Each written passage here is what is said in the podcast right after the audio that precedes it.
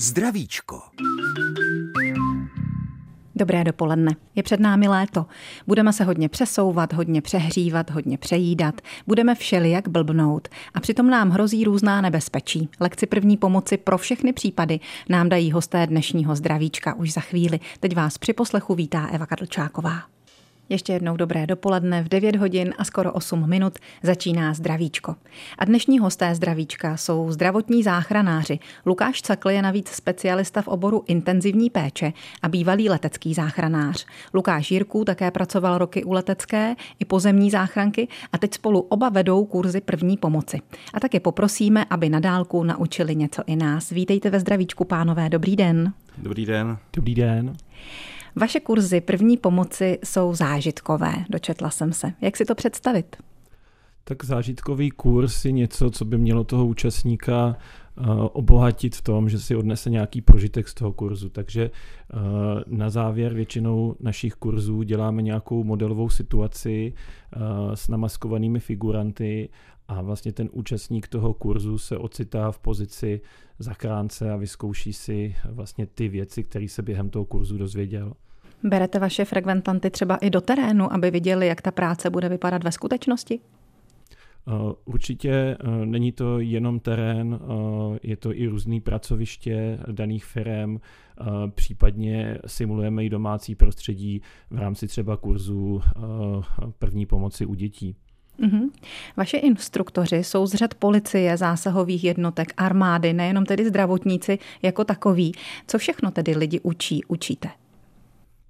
No, tak my máme kurzy, které se netýkají jenom první pomoci, ale to, jsou to kurzy zvládání mimořádných situací v různých prostorách. Ideálně se zvýšenou koncentrací osob, který, můžou prostě, který může postihnout nějaká, nějaký poškozený zdraví. Eh, no a na to vlastně potřebujeme mm, kvalitní instruktory, který se zabývají právě i tematikou právě jako nějaký taktický přípravy, ještě než dojde na tu eh, zdravotní přípravu. No. Takže proto, proto máme třeba například bývalý mm, jako policisty, a dál máme kurzy, které se věnují třeba uh, hašení požárů, ať už to je v domácích podmínkách, anebo v podmínkách firem uh, a tam na to potřebujeme samozřejmě hasiče, takže takže proto. Záchranáři mm-hmm. nemůžou umět úplně všechno. No. Jinak vy sami, zdá se, umíte skoro všechno. Máte kurzy přežití v horách, na moři, záchrany z výšky, ze svahu, z vody a tak dále. Jste připraveni na řešení krizových situací, na zásahy proti aktivnímu útočníkovi, máte parakurzy.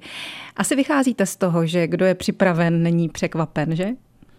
Tak je to tak, protože když ty lidi chceme něco učit, tak bychom to prvně měli zažít my a měli bychom v tom být nějakým způsobem jako zběhlí a, a tak proto to je. Ono hlavně i v, eh, v rámci jakoby eh, záchranářství, co se týká školy a našeho vzdělání, tak spoustu kurzů jsme prodělali vlastně v rámci, v rámci školy. Mm-hmm. Prodělali, to říkáte trošku podobně, jako kdybyste prodělali nějaké nemoci, ale v tomto případě je tak to absolvovali, prevence. a my se k té prevenci za chvíli vrátíme s našimi dnešními hosty, magistrem Lukášem Caklem a Lukášem Jirků, záchranáři a instruktory firmy Progress Rescue. Naše dva dnešní hosty zdravíčka Lukáše Cakla a Lukáše Jirků, záchranáře a instruktory. Teď poprosíme o to, aby nám dali jakousi dálkovou školu první pomoci, zejména letních situací, které to bývají nejčastěji. Co se týče eh, nějakých úrazů, které se můžou eh, během letních eh, dnů vyskytnout, tak určitě to jsou úrazy, které jsou spojené ať už třeba s užíváním elektrokol, elektrokoloběžek, bruslí a tak dále. Elektrokola, elektrokoloběžky jsou věci, které jsou dneska poměrně hodně využívané a jedna z věcí, kterou my vždycky na kurzech zmiňujeme, je bezpečnost. A myslím si, že dost často se stává, že ty lidi právě tu bezpečnost moc nedodržují, ne, nenosí nějaké ochranné pomůcky, ať už helmu nebo různých chrániče a tak dále. A potom samozřejmě můžou vznikat uh, různé úrazy, uh, ať už co se týče úrazy uh, hlavy, kloubů a dalších, dalších končetin a tak dále. Takže jestliže se k nějakému takovému úrazu nachomítneme, co můžeme udělat? Vždycky je důležitý monitorovat stav vědomí. Pokud je nějaký lehký úraz, je dobré, pokud něco máme po ruce, tak můžeme, když máme nějakou provizorní lékárničku, kterou případně si třeba sebou vozíme, odezinfikovat tu ránu, případně ji překrýt. Pokud už se jedná o nějaký závažný úraz, tak je vždycky důležité myslet na to, že primárně se musí stavět masivní krvácení, případně zajistit průchodnost dýchacích cest. Tudíž v případě toho, když je člověk bezvědomý z průchodní dýchací cesty a pokud nedýchá, tak okamžitě zahájit resuscitaci. Jak se zprůchodňují dýchací cesty? Zprůchodňování dýchacích cest je důležité eh, udělat záklon hlavy, kdy vlivem záklonu hlavy dojde k uvolnění kořenu jazyka. To je ideální zprůchodnění dýchacích cest. U dospělých lidí by vždycky měly být nejvyšším bodem brada, kdy při tom záklonu, eh, kdy nejvyšší bod brada nám to ukazuje, že ta hlava je správně zakloněná, ty dýchací cesty jsou zprůchodněné. Tudíž ty mýtusy typu eh, vytahování eh, jazyka a tak dále opravdu neplatí. Zaklání se hlava, aby se zprůchodnily dýchací cesty. Vidíte, to je přesně to, na co jsem se teď chtěla zeptat, jak se vytahuje jazyk, protože je kluský. Může se ale stát, že zapadne, že? Určitě se může stát, že zapadne, dojde vlastně k uvolnění svalstva, selhání mechanismu těla a v tom případě je právě potřeba okamžitě zaklonit hlavu a zprůchodní dýchací cesty a ne sahat do pusy a vytahovat jazyk. Takže není potřeba ho vytahovat, i kdyby byl zapadlý, jestliže zakloníme tu hlavu dostatečně, zprůchodní se dýchací cesty sami? Ano, přesně tak. Pokud dostatečně zakloníme hlavu, uvolní se kořen jazyka a zprůchodní se dýchací cesty. Ten kořen jazyka vlastně eh, uzavírá eh, tu trubku eh, těch dýchacích cest a v případě toho, že se ta hlava zakloní, tak dojde ke zvednutí směrem nahoru a ke zprůchodnění dýchacích cest. Tudíž ta špička jazyka, která je v puse, absolutně pro nás nehraje žádnou roli. Výborně, to je dobré vědět. Ještě jste zmiňoval krvácení. Pokud by to bylo tepené krvácení, to se zastavuje jak?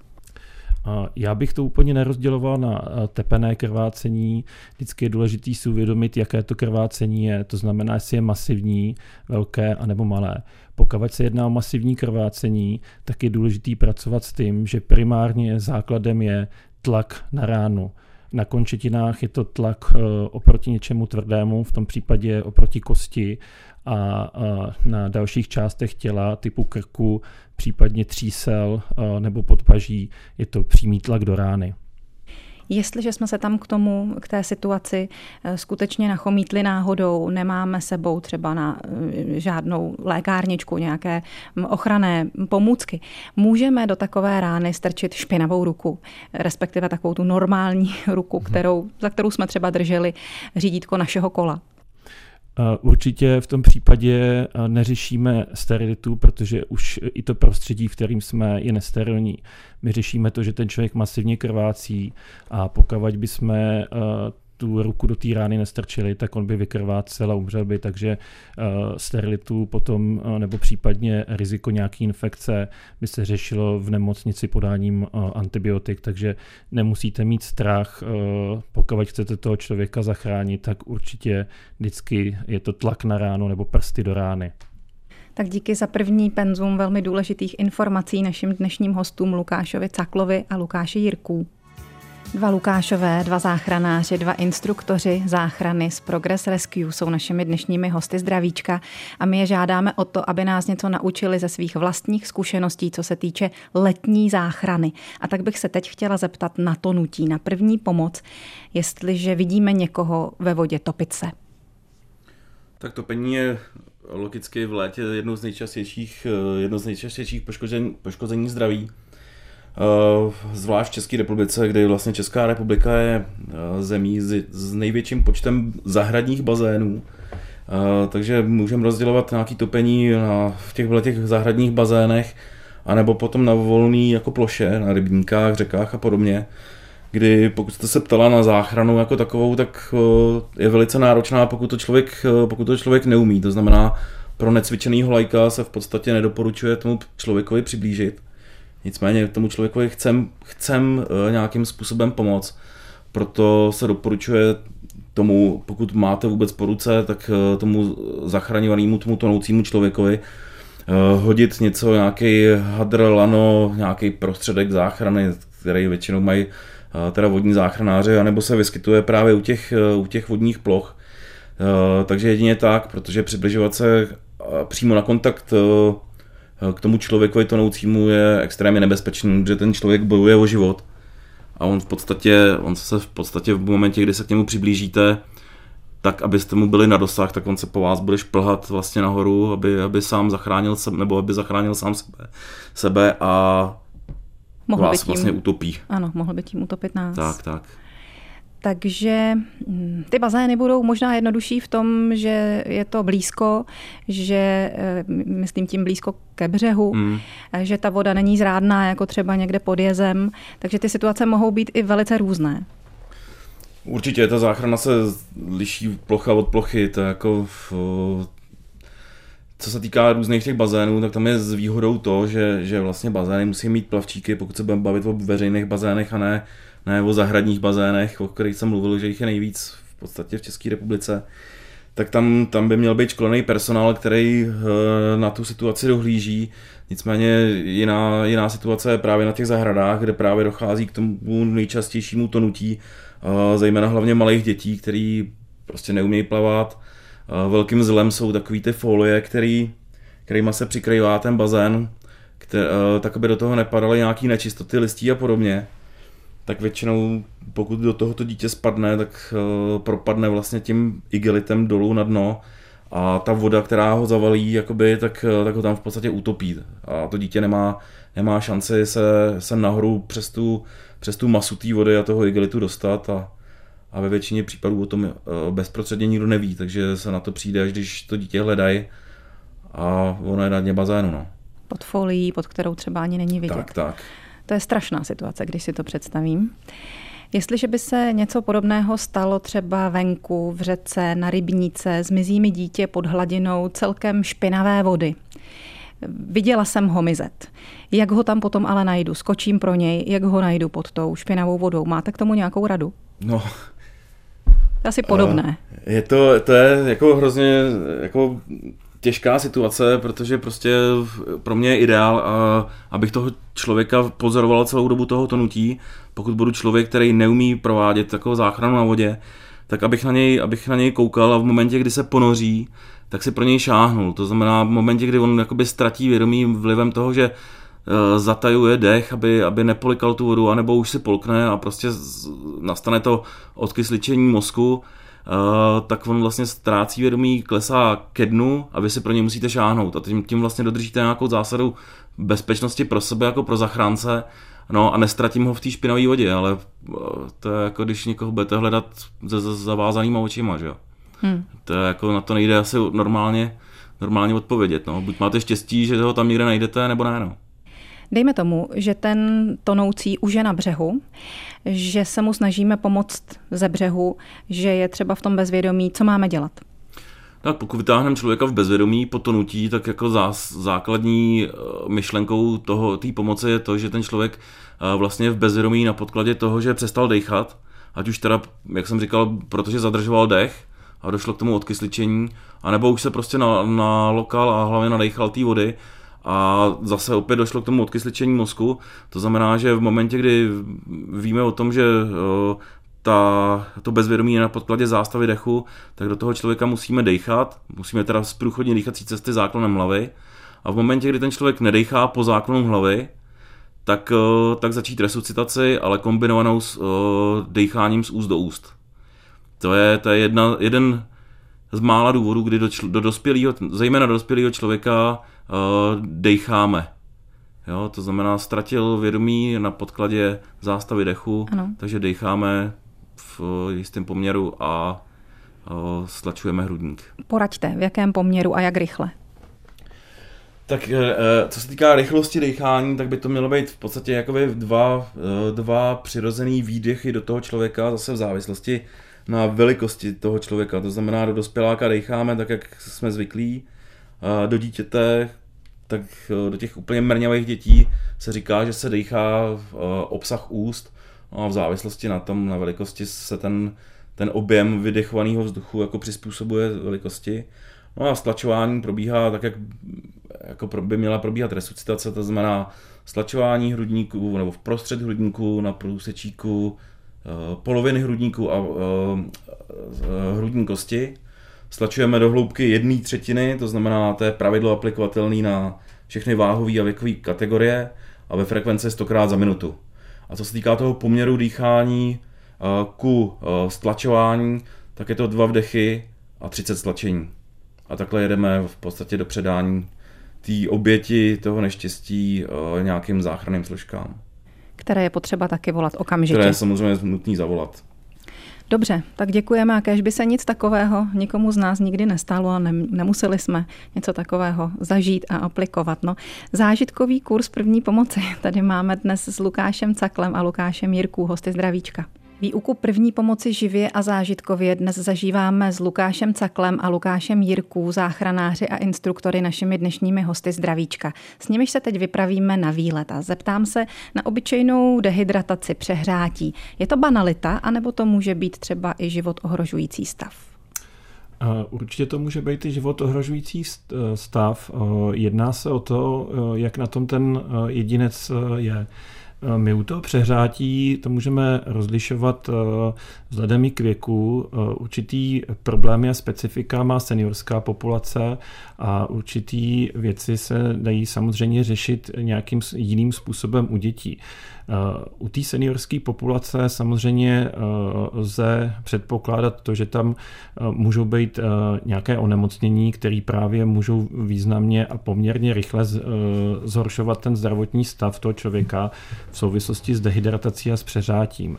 Takže typicky se stává, že seniori mají snížený pocit žízně, tudíž Oni jdou, nevnímají to, že eh, ta žízeň eh, u nich nastává, najednou eh, začne v tom organismu probíhat ten proces té dehydratace.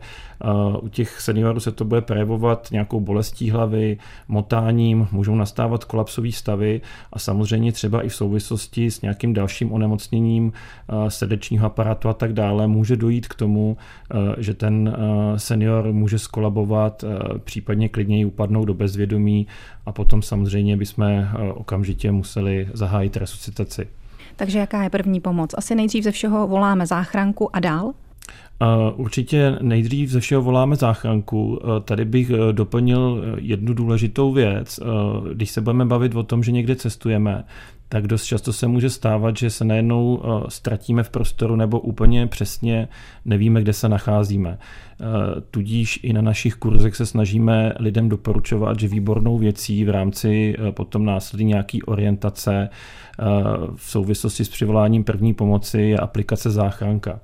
Takže v, doporučuji všem stáhnout si aplikaci záchranka, která významně pomůže tomu, že pokud se nacházíte na místě, kde nevíte, kde přesně jste, tak vlivem toho, že nejenom dochází k volání na tu záchrannou službu skrz tu aplikaci, ale v souvislosti s voláním dochází i k odesílání GPS souřadnic, tudíž je snaží toho člověka nalézt a nemusíme úplně si přesně pamatovat, kde jsme, anebo složitě dohledávat to místo, kde se přímo nacházíme. Mm-hmm. Ta aplikace záchranka se stahuje na mobilní telefon, chytrý mobilní telefon. Ne každý senior ho používá.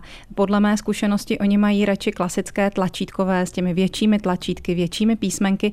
Nemají tam možnost stahovat si aplikace, ale zase na druhou stranu většinou mývají takovéto nouzové tlačítko. Máte s tím nějakou zkušenost? Pomůže to taky?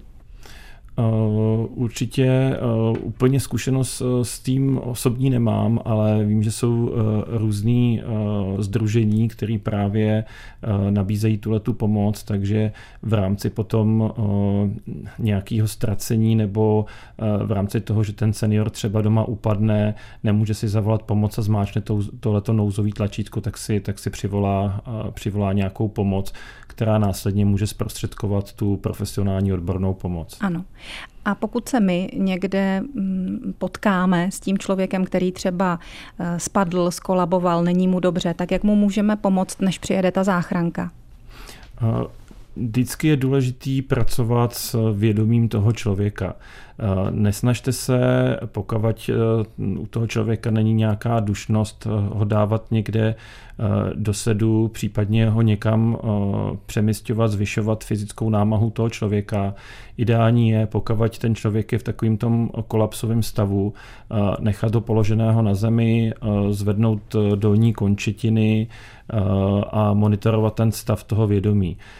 Vlivem centralizace oběhu většinou dochází k tomu, že pokud ty lidi ve stoje kolabovali, případně v sedě, tak když je položíte, tak se výrazně zlepší jejich vědomí. Máme se snažit je nějak probrat? Já si myslím, že to probrání eh, ve své podstatě zabezpečí eh, to naše tělo a ta centralizace toho oběhu. Eh, my se snažíme jenom monitorovat stav vědomí a pokavať třeba v souvislosti s nějakým dalším onemocněním dojde k tomu, že ten člověk upadne do, do bezvědomí, tak samozřejmě v ten moment musíme zase zprůchodnit ty dýchací cesty a pokud ten člověk nedýchá, tak zahájit resuscitaci. Pokud je při vědomí, ale jenom takový částečně zmatený a tak dále, tak určitě okamžitě volat eh, záchrannou službu a počkat do příjezdu záchranné služby, kde případně ten člověk je potom uh, transportován někde na nějaké interní oddělení a vlivem třeba té dehydratace uh, je mu podána nějaká infuzní terapie a jsou doplněny zase ty důležité uh, ionty do těla a ty tekutiny. Přesně na to se chci teď zeptat. Mě by asi napadlo pokusit se přesunout toho člověka, dejme tomu do stínu, dát mu napít. Je to dobrý nápad nebo ne? Určitě pokud ti ten člověk přivědomí, komunikuje s vámi, udrží třeba nějaký hrníček v ruce a tak dále, můžete mu dát napít, nechte ho někde ve stínu, určitě ne někde na nějakým přímým kontaktu s tím sluníčkem, případně ideální nějaká pokrývka hlavy a počkat, počkat na příjezd záchranné služby. Ještě mám jednu otázku k těm výletům, k takovým těm situacím. Ehm, kolega, brácha, táta šel na výlet a nevrátil se. Když někdo jde na procházku sám, něco se mu stane. Máte pár nějakých doporučení na to, jak pomoci sám sobě, jestliže jsem přivědomí, ale zkrátka třeba udělal jsem si něco s kotníkem, s kolenem, zlomil jsem si něco. Jak mhm. pomoct sám sobě, nežli třeba na to poměrně vzdálené místo, kam jsem se vydal, vydala na procházku, někdo dorazí s pomocí? tak eh, určitě kdo je eh, vybaven, je připraven, takže je tam několik věcí, kterými můžeme udělat. Prvotní věc je, že pokud se někam pohybujeme, tak je dobrý třeba někomu to oznámit. Eh, případně monitorovat si tu trasu skrze telefony, Google mapy a tak dále, kde se pohybujeme, monitorovat nějaký orientační body. Mít právě třeba stáhlou tu aplikaci záchranka kde i součástí té aplikace záchranka je třeba kniha tour v rámci pohybu někde toho člověka na horách, kdy zase to monitoruje uh, úsek, kde ten člověk nějakým způsobem odkud kam uh, doráží, pokud by nepřišel v daný, uh, v daný čas, uh, kdy je to zaznamenaný v té aplikaci, uh, tak už ta aplikace hlídá to a, a okamžitě ho aktivuje nějakou SMS zprávou a případně se potom může rozjet uh, nějaký záchranný řetězec. Pokud uh, víme a absolvovali jsme třeba nějaký dobrý kurz, eh, kde jsme se naučili, jakým způsobem si můžeme i sami pomoct, eh, tak víme o tom, že mnohdy je to o nějaký alternativě, kterou máme na sobě, ať už je to eh, třeba nějaký triko v rámci zástavy masivního krvácení, a nebo to může být i kvalitně vybavená lékárnička eh, s určitými věci, s kterými eh, si můžeme právě pomoct eh, sami. V případě toho masivního krvácení to může být takzvaný turniket, speciální škrtidlo, kterým se dá sám sebe ošetřit a zastavit právě to masivní krvácení ale třeba na houby sebou člověk lékárničku obvykle nenosí. Máte nějaké takové kuriozní zkušenosti ze situací, které jste řešili? Kuriozní situace. Eh, ono to je možná někdy i trošku smutný s tím, že eh, pokavať eh, se tam vydá třeba nějaký starší člověk a vlivem nějakého onemocnění může být zmatený, tak je takový neštěstí, že najednou je ztracen v tom prostoru a není, není, schopen, není schopen najít tu cestu zpátky a pak to právě dopadá tak, že někde, někde zůstává na nějakém daném místě já nevím, jestli Lukáš, ale já přímo takovou nějakou veselou příhodu. Nežádám no. úplně veselou. já, já úplně veselou příhodu nemám. A... Oni asi nejsou veselé, ty příhody, které řešíte samozřejmě. Ale... Samozřejmě to, je to komplikovaný, když hledáte v prostoru člověka, který, který u sebe nemá mapu, nemá u sebe nic, což se úplně běžně může stát, co se týká nějakých hub a pohybu, prostě kde si vyrazíte z domu, ne, nevybavujete se, když jdete na desetidenní túru, Uh, nicméně, nicméně k tomu nám slouží technologie, pokud ten člověk je schopný si sám zavolat, tak i když nemá aplikaci záchranka, tak, tak uh, prostě existují technologie, kterými disponuje integrovaný záchranný systém a, a jsme schopni toho člověka nějakým způsobem dohledat, ať už to je třeba přes 112, uh, anebo přes tu aplikaci AML, kterou právě používají složky uh, IZS, Dobře. Já nevím, jestli to je vtipná situace nebo zábavná tak, ale takhle hledali jsme na jeden z mých posledních takových tak uh, volal myslivec, že se postřelil uh, na posedu v lese a uh, nepovedlo se mu to, takže si má pro něj přijet záchranka. No a v momentě, kdy on vlastně dom, domluvil, tak už se mu nebylo schopný, nebyli jsme mu se schopni domluvat, aby jsme se domluvili, kde to je. Takže v tomto momentě se využívalo právě uh, dohledávání přes 112, což jako v poslední době úplně nedoporučujeme se spolíhat na 112, že je pořád zase lepší ta aplikace záchranka, ale jak říkám, tady ten člověk nebyl jako už potom schopný komunikovat, takže tam se vlastně těžilo z toho posledního signálu, ze kterého zašla nějaká ta tísňová výzva mm-hmm. a ten, ten posed jsme našli. No. Dobře, děkuji i za tuhle zkušenost Lukáši Caklovi a Lukáši Jirku. Postoupíme dál textu písničky Mandraže zaznělo nosit ti lekníny a tím se mi vybavila jedna historka, kterou mi vyprávěl potápěč, jak se zamotal do stonků letnínů a dalších vodních rostlin, neměl u sebe nůž a málem se utopil. Zajímavé, opravdu taky kuriozní, ale velmi nebezpečné situace se mohou stát za různých okolností. Mluvíme o tom s našimi dnešními hosty zdravíčka Lukášem Caklem a Lukášem Jirků, záchranáři a instruktory firmy Progress Rescue. A máme poslední vstup, který využijeme využijeme k tomu, abychom se ještě zeptali na dopravní nehody, což je také častá, bohužel, letní záležitost. První pomoc u dopravní nehody není asi jednoduchá. Čeho se neleknout a co naopak nechat na profesionálech, zní moje otázka, pánové. No, čeho se neleknout, tak je eh, celý té situace, což je velice těžký, protože, eh, pro, protože prostě pro lajka a pro kohokoliv jiného ta, ta situace je velice stresující tam jako čím, čím si ten stres možná jakoby zmírnit, uh, tak je to zajistit uh, prostě bezpečnost pro sebe a pro ty lidi, se kterými v tom autě jedu.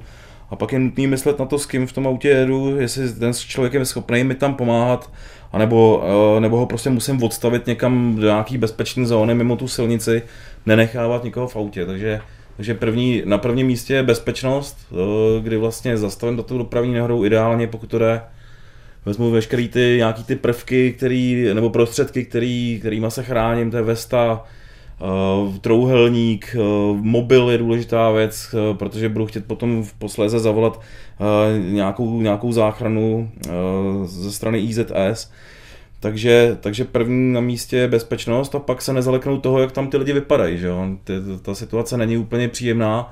No a je potřeba eh, si určovat priority v rámci toho ošetřování, to znamená eh, pátrat potom, kdo je v bezvědomí, to znamená v momentě, kdy zjistím, že ten člověk vypadá, jak když spí, tak mu zaklonit hlavu, aby jsme právě zprůchodnili už ten zmiňovaný zapadlý jazyk, nebo zprůchodnili dýchací cesty, které jsou vlastně uzavřený tím zapadlým jazykem. U všech těch lidí, ať už jsou přivědomí nebo, nebo nejsou, tak pátráme právě po masivním krvácení, Uh, protože to může být uh, vidět na, na první dobrou, ale taky může být skrytý pod oblečením.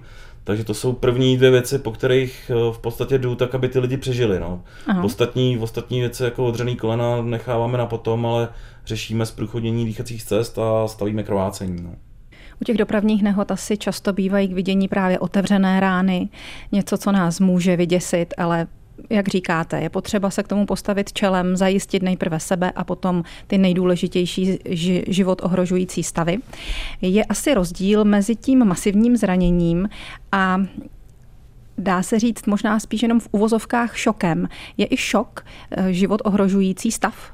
Šok, život, eh, život ohrožující, záleží, co nazýváme šokem, ale pokud myslíte takový ten psychický šok, eh, v rámci toho těchto těch stresových situací? Já tak? jsem popravdě ještě nikdy šok neviděla, takže vám nedokážu na tuto otázku zase odpovědět já. Jasně. Jak vůbec takový šok vypadá, tak jak ho poznáme? Po, pokud se budem, pokud budeme nazývat šok eh, takový to psychický vypětí těch lidí, kteří zažili tu dopravní nehodu, tak tam vždycky říkáme, že to jsou lidi, kteří vám tam můžou značně zkomplikovat práci. A to je to, že ten člověk prostě, aby se ten mozek z toho úplně nezbláznil, tak tu situaci vytěsňuje. A nebo jedná i, i v rámci třeba změny vědomí, jedva, jedná neade, neadekvátně k té situaci, takže on vás tam ve v podstatě může i ohrožovat. Uh, to znamená, je to člověk, který prostě po té dopravní nehodě odchází někde prostředkem dálnice prostě někam pryč a v momentě, kdy vy se ho z té dálnice budete snažit jako stáhnout, tak on se s vámi může začít prát, on vůbec nechápe, jako co, co s ním děláte. on ve v podstatě nechápe to, co dělá on, takže, takže je potřeba zase znova myslet na tu svoji bezpečnost, No a myslet na to, že v momentě, kdy ta první pomoc se pro mě jako pro lajka stává nekomfortní a nebezpečnou, tak z té situace já musím vycouvat. Mm-hmm. A ještě poslední otázka. Co nám umožní moderní lékárnička? Je tam něco, na co nejsme zvyklí, co neznáme, co může významně pomoct při té situaci? No, eh, v podstatě my, my jsme povinní, třeba jako řidiči, jsme povinní vyhláškou vozit eh, prostě daný, daný typ lékárničky, a my vždycky doporučujeme si tu lékárničku dovybavit, protože tam jsou, tam jsou skutečně ty věci na ty odřený kolena, ale právě třeba pro zástavu masivního krvácení tam ten materiál nenajdeme. A ono, jak říkáme s vtipem, na, na zástavě masivního krvácení nebo zástava masivního krvácení nebo ten stav masivní krvácení má jednu výhodu a to je to, že netrvá moc dlouho. Uh, asi víte, jak to myslím, Bohužel. že prostě pokud nezasáhnu hned, tak, tak tam už potom dál nemám co řešit a na to potřebuju nějaký kvalitní materiál. Buď teda potřebuju umět uh, fungovat s alternativou v podobě nějakého trika, nějakého vratidla, a, a nebo prostě mít tu lékárničku dovybavenou. Takže, takže kvalitní tlakový obvazy, případně škrtidlo v podobě turniketu, a nebo pra, umět pracovat s, tou, s, tou, s tím gumovým škrtidlem, který v těch lékárničkách je. No a potom už je v podstatě na, na fantazii a na potřebách toho daného člověka, v jakém prostředí tu lékárničku chce, uh, chce používat. Pokud to budou lékárničky pro domácí prostředí, tak by samozřejmě měly obsahovat i třeba nějaké věci na popáleniny, popálenin, proti popáleninové gely a tak dál. Pokud budete, budete cestovat někde v nějaký odlehlé oblasti, tak ta lékárna zase bude vypadat trošku jinak, ale zásadou je to, aby tam byly věci na, na zástavu masivního krvácení, a pak už prostě tak ty drobnosti. No. Dobře. Tak moc děkujeme za všechny rady, které jste dnes do vysílání zdravíčka přinesli. Jsou to rady nesmírně důležité. Našimi hosty byli Lukáš Cakl a Lukáš Jirků, záchranáři a instruktoři. Mějte se hezky, hodně štěstí. Díky za vaši práci. No a hodně štěstí i nám všem a zdraví. Tak vám taky hodně zdraví. děkujeme. My děkujeme taky za pozvání a přejeme posluchačům krásné léto a hlavně bezpečně a bez nehod. Děkujeme. Mějte se hezky. Naslyšenou. Naslyšenou. Naslyšenou.